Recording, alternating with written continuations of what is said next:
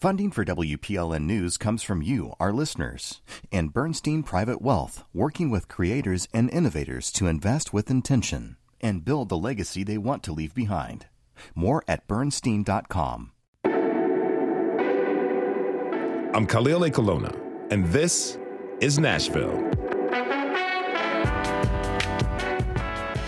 22 year old Mahsa Amini was traveling with her brother to Tehran when Iran's morality police arrested her, according to Iranian media reports. The reason? Improper hijab. Then, days later, she died in police custody. Her family claims she was beaten by police. The incident sparked nationwide protests. A rallying cry has traveled far and wide beyond Iran's borders. This call is for more freedoms and rights for Iranian women. Nashville is home to the largest Kurdish population in North America, and it's home to a large Iranian population. So, how are members of our community reacting? That's coming up later in the hour. But first, the Tennessee Titans and Mayor John Cooper have reached a $2.2 billion deal to build a new football stadium on the east bank of the Cumberland River. They're saying it won't cost taxpayers and that's actually cheaper than maintaining Nissan Stadium. A dome stadium would also be a major attraction, maybe even for a Super Bowl, but could be the centerpiece of a new neighborhood between downtown and East Nashville. But how true is all that? WPLN reporter, Metro reporter, Ambriehl Crutchfield has been following the story and she joins us now. Hey, Ambriehl, thanks for being here. Hey, thanks. So, first of all, tell us what was the mayor and the Titans? What are they proposing?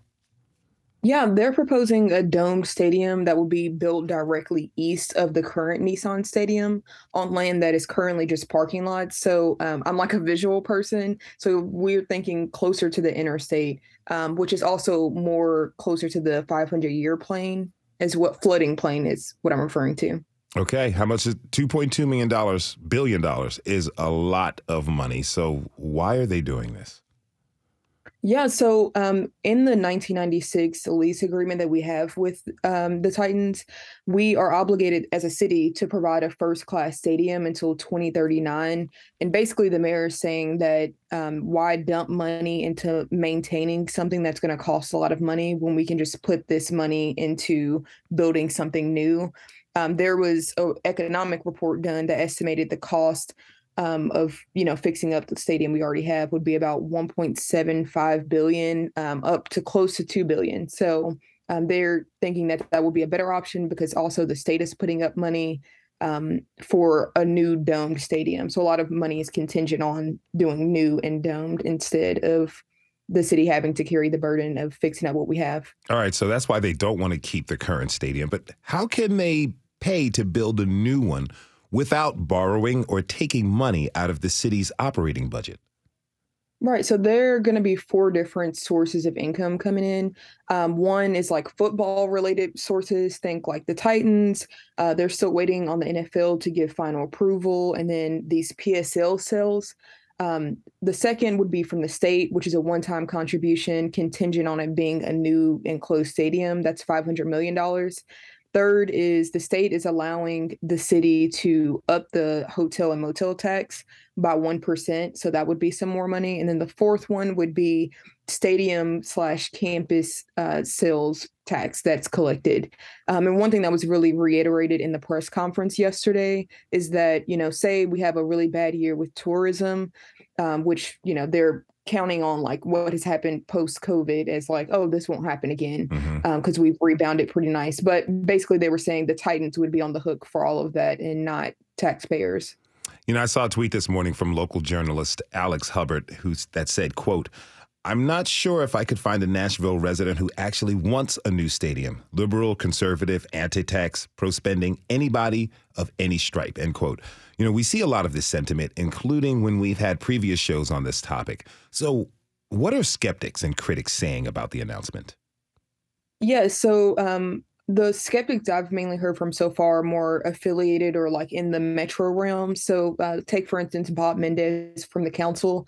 He's skeptical that the one-page economic impact that we've seen that there's like a, a significant jump in numbers for how much renovation would cost, and he really wants to understand the methodology that was taken to uh, get to the numbers that they arrived at.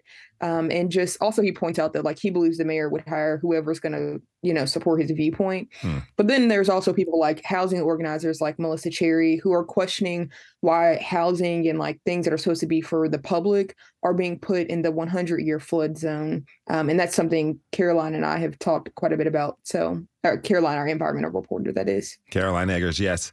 Now, one interesting thing about Nissan Stadium is that Tennessee State plays some of its games there. So, what's going to happen to that? Right. So within, if we get a new stadium, um, there will be up to four Tennessee State University home games each year there, and they'll get a dedicated locker room, and TSU won't have to pay rent under this new deal. Not really sure like what will happen. Uh, I'm not sure what will happen with the rest of the games, like where they're going to play those at. Metro Council will have to approve this deal before it's finalized. I can't imagine that's going to be an easy green light, let's say. So, what are you expecting from the council? Um, I mean, I'm expecting them to really dissect this deal, like the numbers, how we arrived here. Um, I've heard, you know, there's been conversation about social impact study to see how it will benefit or impact residents that live beyond this area. Um, and also, you know, we have to make sure we keep talking about the new downtown East Bank neighborhood. These two things are very interlocked. Um, so I'm assuming a whole bunch of questions are going to come up in both areas, but I imagine that both are going to get passed. It's just, you know, I'm wondering what it'll look like once it's passed. Mm-hmm. Ambriehl Crutchfield is Metro reporter at WPLN News. You can read her story at WPLN.org. Ambriehl, thanks for being with us and thank you for your reporting. Thank you. Have a good one. You too. We have to take a short break. When we come back, we'll find out how the ongoing unrest in Iran is hitting home for members of Nashville's Iranian and Kurdish communities. If you're listening and are a part of these communities, we want to hear from you. Tweet us at This Is Nashville. We'll be right back.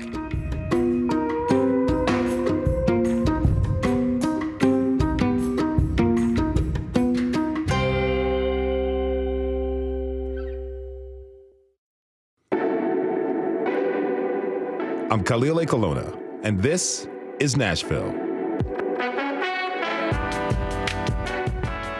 The death death of 22-year-old Mahsa Amini in Tehran last month has sparked an ongoing display of protests against the country's conservative rules. Here in Nashville, the local Iranian and Kurdish communities have held a series of demonstrations to raise awareness about of the protests in Iran. The latest was this past weekend. We sent our producer Rose Gilbert to check it out.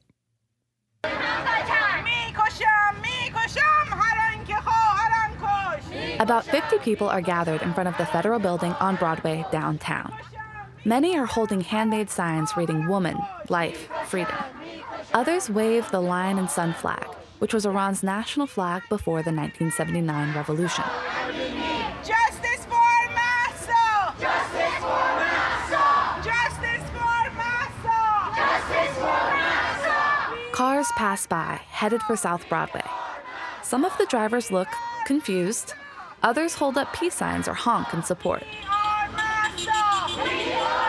And we're here protesting against the death of Mahsa Amini and the corrupt government of Iran. People in Tehran are protesting and they're getting killed by the morality police who have no morals at all. That's 18 year old Bita Bakhwavaji. She's here with her mother, Farah, who moved to Nashville from Iran in the 90s. It's get much, much worse than 30 years ago. 30 years ago was awful, but now is much, much worse. Like many others at the demonstration, Farah is frustrated over the lack of action from the US government. Do something about it. Do something about it. Do something about it. I don't know what language we have to tell them. Biden has to do something about it. That's why she and her daughter are here protesting today. Bita holds a corner of the flag and a lock of her own hair. People are cutting off their hair to show that the, the improper hijab should not be any sort of reason for death, and hair should be empowering. To be honest, it makes me feel happy that we're finally trying to make a change, but the more of us that there is, the more help we can create, so we need more people on our side. Her mother, Farah, agrees. Please be our voice. Please, woman, please, women, please be our voice. I beg you guys, be our voice. Justice for Mahsa! Justice for Mahsa! Justice for Iran! Justice To gain a better understanding of what is happening in Iran and the demonstrations in town, I'd like to introduce my next guests. Maryam Abolfazli is a writer and Nashvilleian. She is joined by Ramona Heidari, who has helped to organize the local pro- protests. Maryam, Ramona, thank you both so much for being here. Welcome to Thank This you is so Nashville. much. Thank you so much for having us. So let's start by getting a little bit more about what happened and what started these local demonstrations. Maryam, tell us tell us more about Mahsa Amini. Sure. Um, I, I was talking to a friend this morning, and he said, "You know, I don't know anything about this, and the only place I see it is on your news feed. So I want to back up and just give a little bit of basic knowledge because I think a lot of people don't know, and we we take for granted because we're obsessed with it right now." Um, I just want to say, like, you know, there was a revolution, a people's movement 43 years ago. Lots of promise for a free and just place under the eyes of God. And very quickly, it became very authoritarian, very deadly. Uh, they arrested and killed thousands.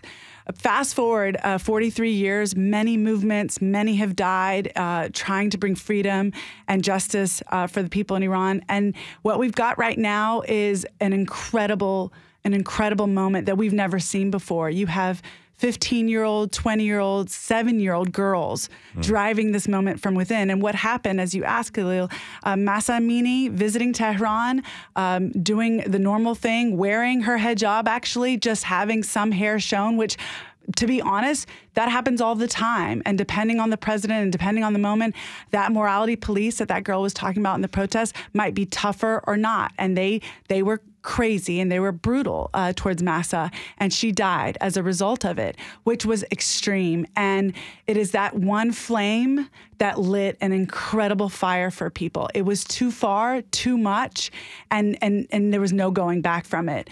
And so basically, people, girls started protesting just in outrage, complete outrage that someone just has a strand of hair showing, and they were killed for it. And it has not died. And I think it's really important to just let people know that. So when the powers came in 43 years ago, women had a lot of these freedoms. They were taken away, and just to give you an idea, a woman is half a witness in man uh, as a man in court. So it takes two women to be a man in court. A woman has to put in divorce in her marriage contract, or she does not get that divorce.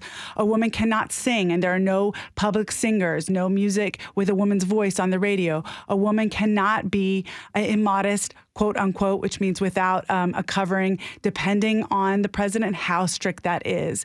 Uh, a woman, there's no public display of infection.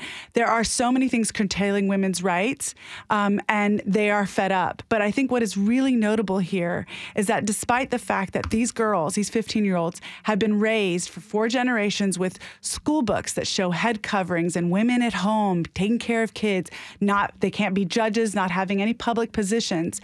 These women, four generations later, are fighting for this right, um, and so that's really important. And and I want to say that they are 60% of the college-educated uh, population. They are um, they study STEM. 90%, 97% are in STEM. So these are not quiet, you know, subversive people, and they're and they're willing at this point to risk their life for this. And everyone is in awe, including Iranians outside, at the risks that they're willing to take. I want to back up a minute. Like, what is the morality police and what is their role? Sure. Um, the morality police, it's a great question. There are a lot of different kinds of police from my perspective in Iran. It's almost hard to keep up. Oh. There are security police, there are plainclothes police that are kind of like our version of undercover cops, but instead of having a specific criminal or case that they're on, they're basically out there to catch you in a, an illegal act, particularly women. There are a lot of women that are the same kind of police. They're they're covered from top to bottom, and they're out there to catch women that are not properly covered, girls that are not properly covered. Again, that's somewhat subjective, but depending on the day and depending on the person, that can mean a little piece of hair is shown. That can mean a lot of hair is shown, and they are the morality police, and they're out there to make sure that people step in line. And I think that what's really important is that a core tenet of this government is that the control of women. And that has been sort of the basis of all things. And and the fact that women would have the audacity to say, I don't want this anymore. I want my human rights. I want my freedom. almost feels personal to these morality police. If you see them shoving a woman into a into the trunk of the car and there's no one around, so this is not crowd control, this is not deterrence. This is personal for some of these police mm. and it's about this this deep rooted need to be violent against women and I think that's what's really shocking and terrifying, but also incredible in terms of what the risks that these girls are playing. So Mahsa Amini died in police custody. Her family claims she was beaten, although the Iranian government denies that. But either way, this was a catalyst for the protests, 100%. Absolutely. Well, how how widespread are the protests? Give us some context of it. They are all over Iran and it's happening um, everywhere. And even cities that are um, traditionally more religious, uh, such as Mash- Mashhad or Qom, even people from those cities are showing up on the streets. And what I wanted to touch on uh, is that women are, m- women and men are not just fighting against uh, compulsory hijab or the morality police. Uh, what they're fighting against is gender apartheid, um, child marriage, torture, extrajudicial killings, forced confessions, uh, no free freedom of expression. So it, it goes beyond this compulsory hijab, and I, I think it's um, it's important for for people outside of Iran to um, make note of that and know that it's just not about the hijab anymore. It's the fact that they're fighting against theocracy ultimately. Now, you, Ramona, you helped organize these demonstrations here in Nashville. You, you kind of touched on it a little bit with, with what you just said, but why is it really important to you to have these protests here to inform people who don't know of the situation in Iran? Um, as I'm sure you know, the you know public access to internet has been restricted by the government of Iran. So getting the word out because they want to ultimately they want to just push this under the rug. And uh, we've seen, you know, during the past days that every time somebody dies, they come up with ridiculous excuses and try to explain uh, away how a person died, and they try to say that they committed suicide, they had uh, pre existing conditions. So for us to be their voice and amplify what's going on back home so that more people are gaining the knowledge and are more aware of uh, what's going on because ultimately, like I said, people they just want to get rid of the theocracy that they've been enduring for decades. How has the turnout been at the local demonstrations? It's been great. We, we just had uh, a great turnout in Houston. I'm actually going to DC this Saturday.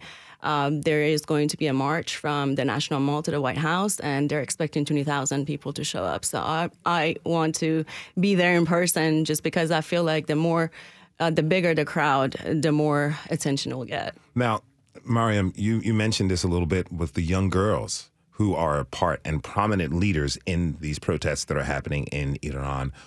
Tell us really why that is so significant. It's it's absolutely remarkable. I mean, it brings me to tears because here you have I've been watching Iran. I am the age of the revolution. Okay, I am 44 in a month, so I've been watching Iran for this long. Women's movements, uh, students' movements in '99, in 2009, you had millions of people in the street, and none of them could do and take it as far as these young girls are. And we watch in awe, and and they and you'll hear it in the videos that they post. You'll hear it in what they say. They say they're. I will go. One woman had her whole face beaten up, and she said, "They hit me, they beat me. They're beating them with batons. They're trying to give them concussions. Like they do, they do not care." And she said, "And I will go out tomorrow." And I will die if I need to. And when you decide that your life is worth this freedom, that there is no cost high enough, that's a powerful, powerful move. And I don't think we've had this many people decide this at the time. And and for a seven year old girl to do this at her school, girls, it, it says something completely different. Like the fear is out the door. And and as Ramona spoke about it, this is in Sanandaj, this is in Baluchistan. These are these are places in the country that are in the same way, taking their rocks, they have no arms, they have no artillery, they have no guns. This is a completely asymmetric hmm. fight. And that that I need people to know that as well. Like imagine if we just walked out of here and the government's shooting at us and we have nothing.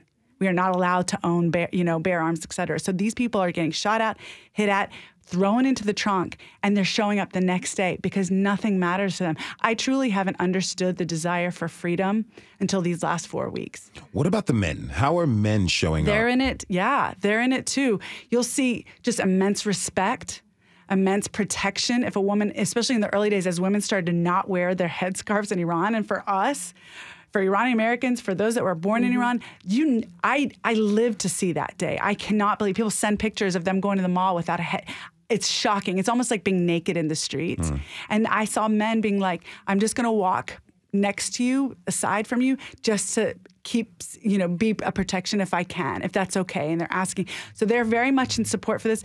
The, the call, it's so bizarre. The call is not like, it's like Ramona said, it's not like hijab or this or that. It's, I want to be a young, free person. I want to mm. experience my youth freely. I want to have a puppy dog and have a boyfriend and go to parties and be myself in this society, in the streets. I want a job.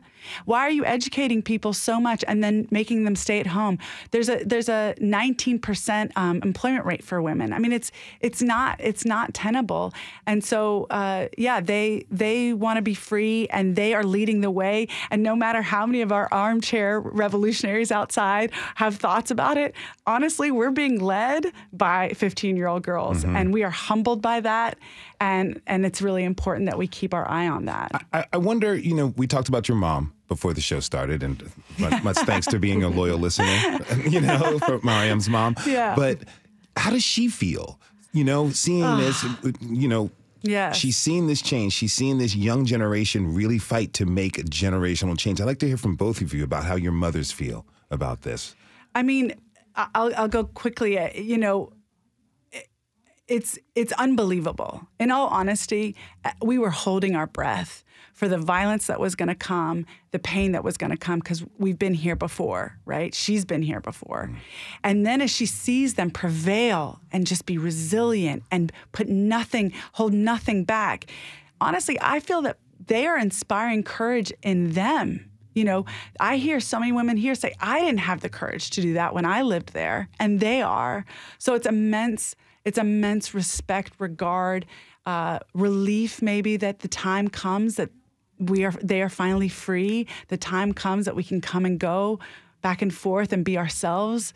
Um, it, it's it's it's an immense kind of they can do this, and I don't know if anyone's had that feeling before. Ramona? Yeah, my my mom, she's not a political active person whatsoever, but she's been watching the news very closely and she's been posting about it and just to see her kind of come out of her shelf and uh, start using her platforms, her social media platforms to, you know, make make her followers aware of what's going on back home. And she's been encouraging me to get more involved which is why I've been more involved and been organizing the rallies. So it's it's great that they they see the movement in Iran has encouraged a lot of us outside outside of Iran to do more. Because before um, you, you know every time they had protests in Iran it was about what's what was going on inside. And it, it wasn't like a movement in this um, magnitude. And i wanted to just point out that the men are standing right next to the women and i think this is exactly why we're seeing the, the movement gain momentum day by day. It's because men are right there next, next to the women fighting right next to them If you're just tuning in, this is Nashville, and I'm your host, Khalil Ekulona. We're talking this hour about the ongoing unrest in Iran after the death of Mahsa Amini in police custody. My guests are writer Maryam Abolfazli and local organizer Ramoni, Ramona Heidari. Now, Maryam, you know, Mesa, Mahsa Amini was a Kurdish woman. Yeah. And in fact, her Kurdish name is actually Hina. That, I pronounce it correctly? Jina. Jina. Yeah. Thank you. Now, why is that important to note? Like, tell us tell us a little bit about why that's important to note here, and how you know we're we're taking caution about that word as it's happening. Yeah, I mean, I, I don't want to represent movements or people or anything like that, but from my observations, uh, a, a few things. Um, first of all, you know, there is kind of a an inability to be your ethnic self in Iran. You know, there is a there is a the, a drive from the government, et cetera, that everyone must kind of conform to one language, one way of being, one culture, um, and uh, while you know obviously Kurds live all kind we have we have dozens of ethnicities in Iran and they do live and they do thrive but there is there is um, a lack of acknowledgement and sometimes even oppression in the opposite direction so the the beauty of this thing is that one she is Kurdish and the Kurdish people have spoken very loudly about what freedom means to them and what she means to them and have been very open about that. And that's very powerful to be your ethnicity and, and have that culture and that heritage. The other important thing is there's complete unity. And I think that that's huge. There is unity among all ethnicities, among all Iranians, of this fight for freedom. Whereas the government would love for people to be um, divided and separate and oh that's a that's a Kurdish problem and that's them and maybe even have like derogatory and oppressive remarks about that. Mm-hmm. That's not the case. Not the case on the streets in the United States, as Ramona was talking about the numbers, the sheer numbers of protests all across the world.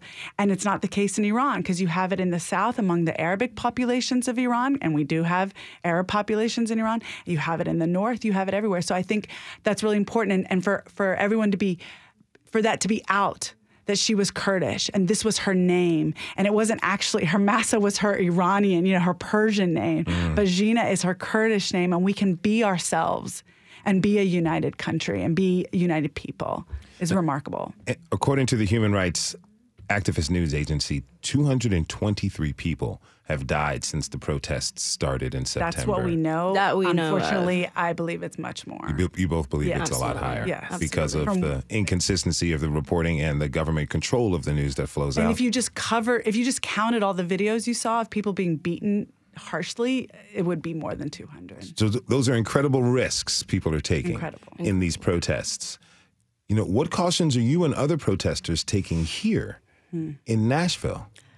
I'm always afraid for my family back home. So I would have to be extra careful about my privacy here so that they're not in danger back home. I'm, I'm not afraid for myself, but I have to be cautious of what I post and what information about myself because I mean, the news just came out that they've been placing apps on people's phones to, um, you know, spy on them, gain access to their information, private information. So, uh, in that sense, I have to be very cautious about the, you know the information that I post about myself, so that mm-hmm. they they cannot misuse that information to um, you know bother my family back home.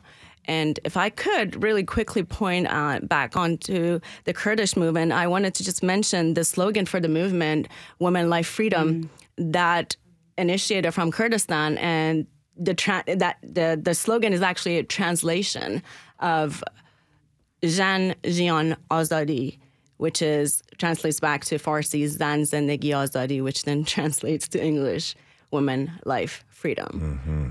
So yeah, Mahsa has become the daughter of everyone back home. So it's just her being, you know, the daughter of everybody. That's been uh, the one of the most um, important aspects of this movement. That it's not about just one part of the country. Everybody has risen up to show their support uh, for her family. It sounds like she's become the daughter of everyone here as well.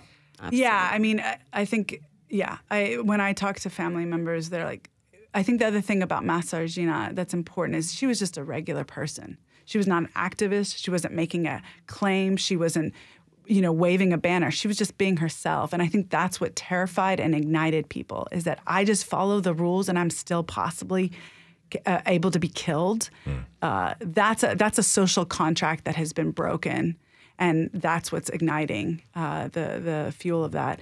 And in terms of the risks, I mean, I think some of us have to have made a, a conscientious decision, like I'm going to come out, I'm going to do what it means, and it might mean that I can't go back. you know, it might mean that I have to be careful how much I communicate with family and friends inside, and I have had that been communicated to me that um, I'm sorry I can't talk because they might take my phone mm. while I walk down the street. And so we've had to cut off, you know, these kinds of things. But for me, that has been important because while I have my cush and comfortable and fairly safe life here in the United States, I, I can't not take risks, even a quarter or a tenth or a hundredth of the risks that they're taking there with their lives. So I just I can't sleep at night not doing that. This ongoing display of resistance is very, very significant, and it's one of the most serious challenges posed to the Iranian government since the 1979 Yes. revolution. What sets this one apart?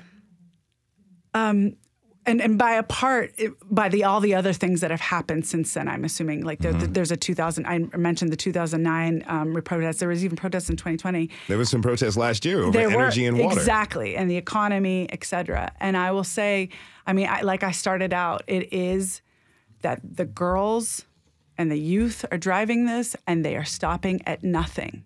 Because what you've had, like in '99, you had them uh, raid the university dorms and hurt and maim and even kill some people and put them in in prison, and that kind of squashed it. You had them do the exact same thing two weeks ago, and everyone woke up the next morning, or a whole new group woke up the next morning and went out to the streets. So there's this terrifying symbol being sent to the government of like, You'll, you're going to have to kill all of us. Ramona, what do you hope comes of this? I I just want them to be free. Um, Ultimately, liberty, liberty for the for the people of Iran, and I think you know once Iran is free, the world will be a, a lot better place. Um, there would be no funding of terrorism by the government of Iran. That's for one, one thing to mention, and this this time around is a lot different just because the backbone of the movement is the younger generation and we're talking about schoolgirls as young as 15 mm-hmm. and so that that's exactly why i feel like this this movement is is a lot different from the ones that we've seen in the past is because the backbone of it is the younger generation That is organizer Ramona Heidari. She was joined by writer Maryam Abolfazli. I want to thank both of you for being here with us today. I really appreciate talking to you about this important issue. Thank, Thank, you so thank much. you so much We for the appreciate it, opportunity Will. absolutely thank you We have to take a short break. When we come back, we will continue our conversation about the local impact of the ongoing unrest in Iran. Join the conversation by tweeting us at This Is Nashville. We'll be right back.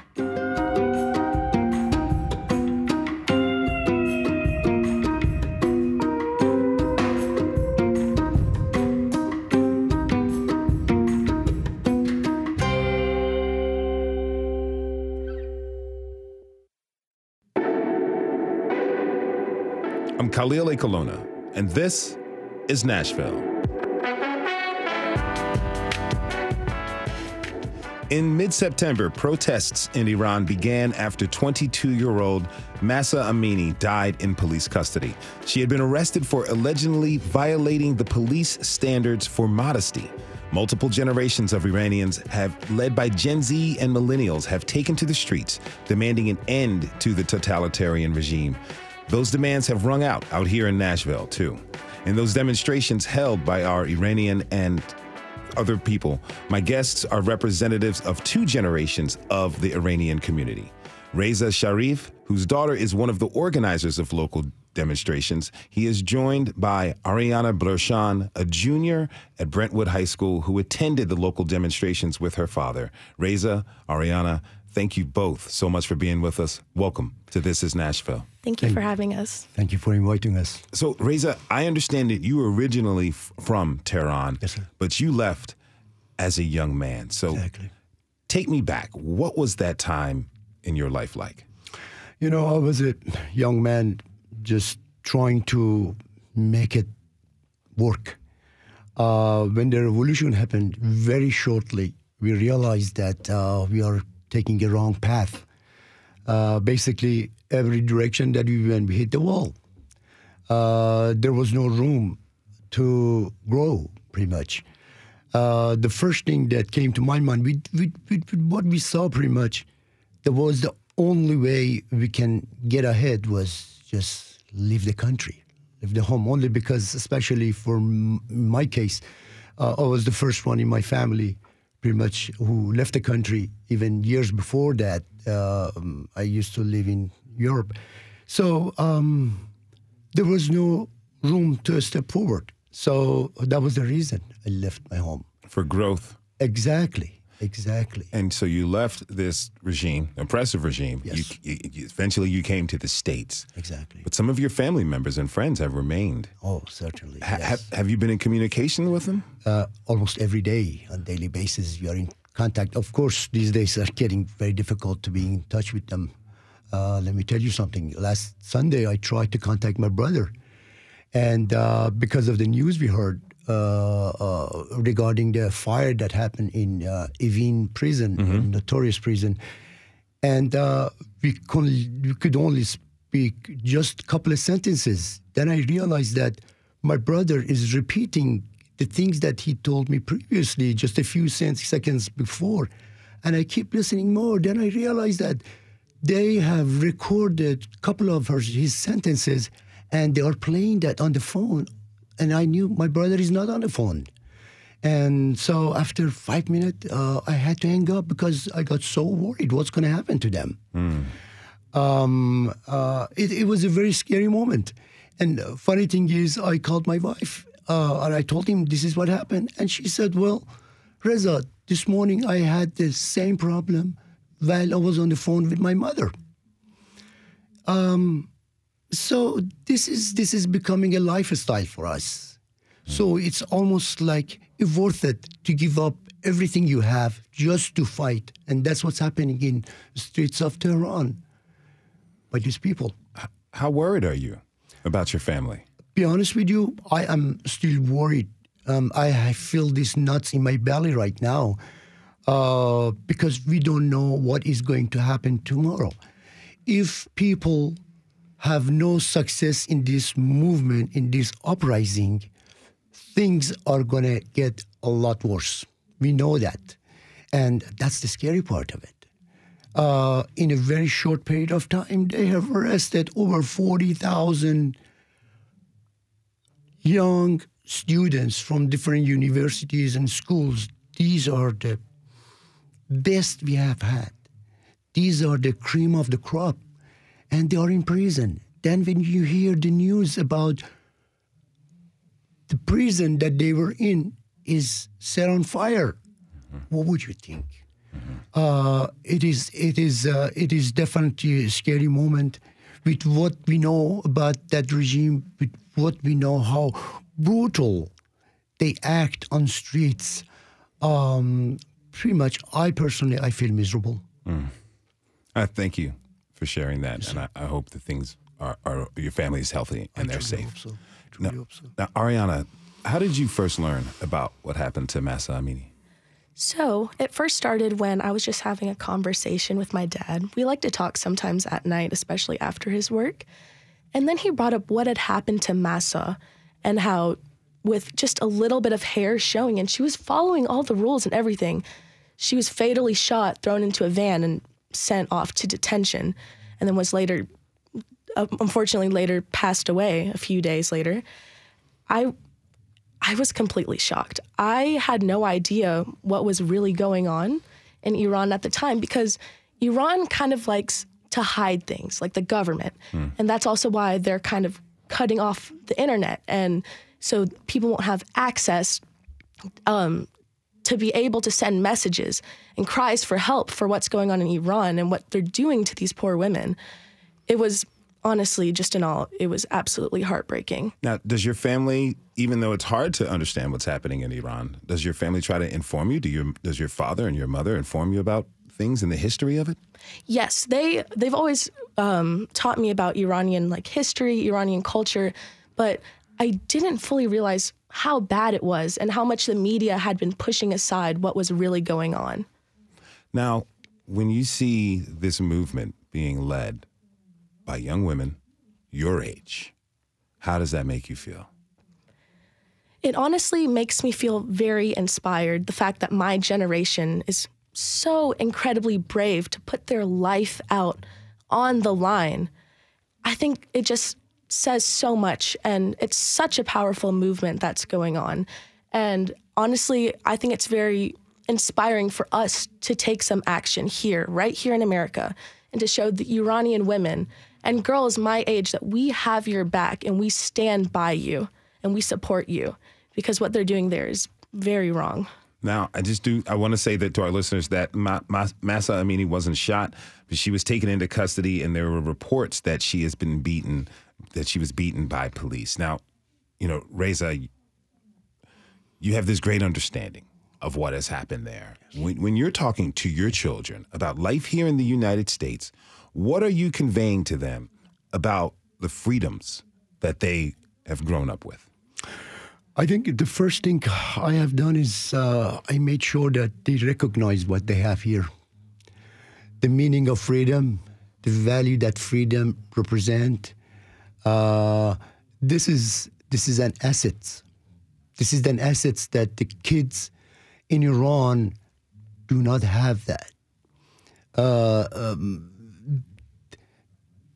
day comes and day goes they have to protect this freedom that they have here. Uh, and, uh, you know, um, I think if what we have here, if what our kids have here, the new generation in Iran, if they had all these things, none of these things, brutalities would have happened. Mm. We are missing that. And that's why, basically, what happened, we allow them, we allow the regime to terrorize everyone because that little freedom was missing. Basically, what they did in past 43 years, they have been chipping gradually on these little freedoms that we had. And, uh, and I should point out, uh, the most of the pressure has been on women, maybe, maybe because the laws that Iranian regime is following is is they are denying it, but they are following the Sharia law, and uh, they are not willing to change anything regarding these laws. They have no leniency uh, regarding these laws. That's why uh, women are feeling this pressure more and more and more. My daughter is 19 years old, and I am trying to tell her that, honey this is what is happening in Iran because we didn't protect our freedom. Mm. 43 years old, 43 years ago, people like me, uh, we were we were pretty much lost. We shouldn't have done the mistake we made at that time. And today, I only um, the only thing I'm really concerned at this age is that if I don't admit the mistake that I made 43 years ago, this problem is not going to be solved. That, that's the very profound, my friend. If you're just tuning in, this is Nashville, and I'm your host, Khalil Ekulona. We're talking this hour about how the ongoing unrest in Iran is resonating for members of our Iranian and Kurdish communities here in Nashville. Now, Ariana, you went to a local demonstration with your father. What was that experience like for you? Honestly, the experience was honestly very great. I mean, we're all standing there as a community, shouting and saying her name, Mahsa Amini, and woman life freedom, which is very powerful. And honestly, it just it just shows that we have Iran's back. And it was such a great experience just to feel the community all come together as one, one power, one voice, and living in for Mahsa and the other people that have died. Did you you know, Reza was just sharing the messages about the freedoms that his children have here, and he was conveying the importance of that.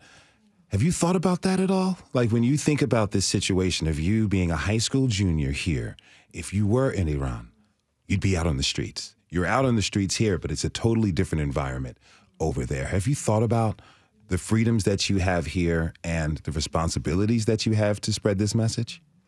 Yes. So I feel like most people here don't realize the amount of freedom we have. We have the freedom of speech, we have the freedom to spread the word about what's going on, compared to those in Iran who unfortunately um, are not going to be able to have that access as much anymore. And I feel like it is our responsibility, especially with my generation and the younger generations, to spread the news. We can do something about this.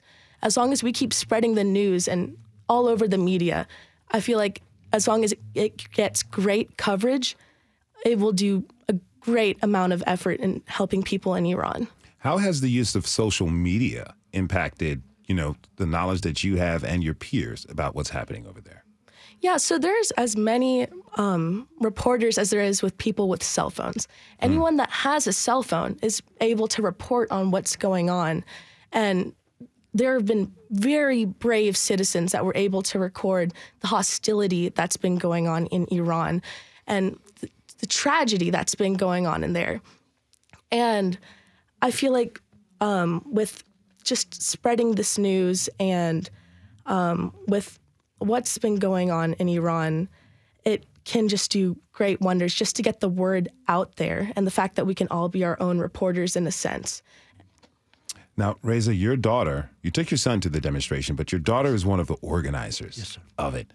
So, how does that make you feel to have your children so closely involved with this movement? Yesterday, I hugged her and I told her how proud of, of her I am.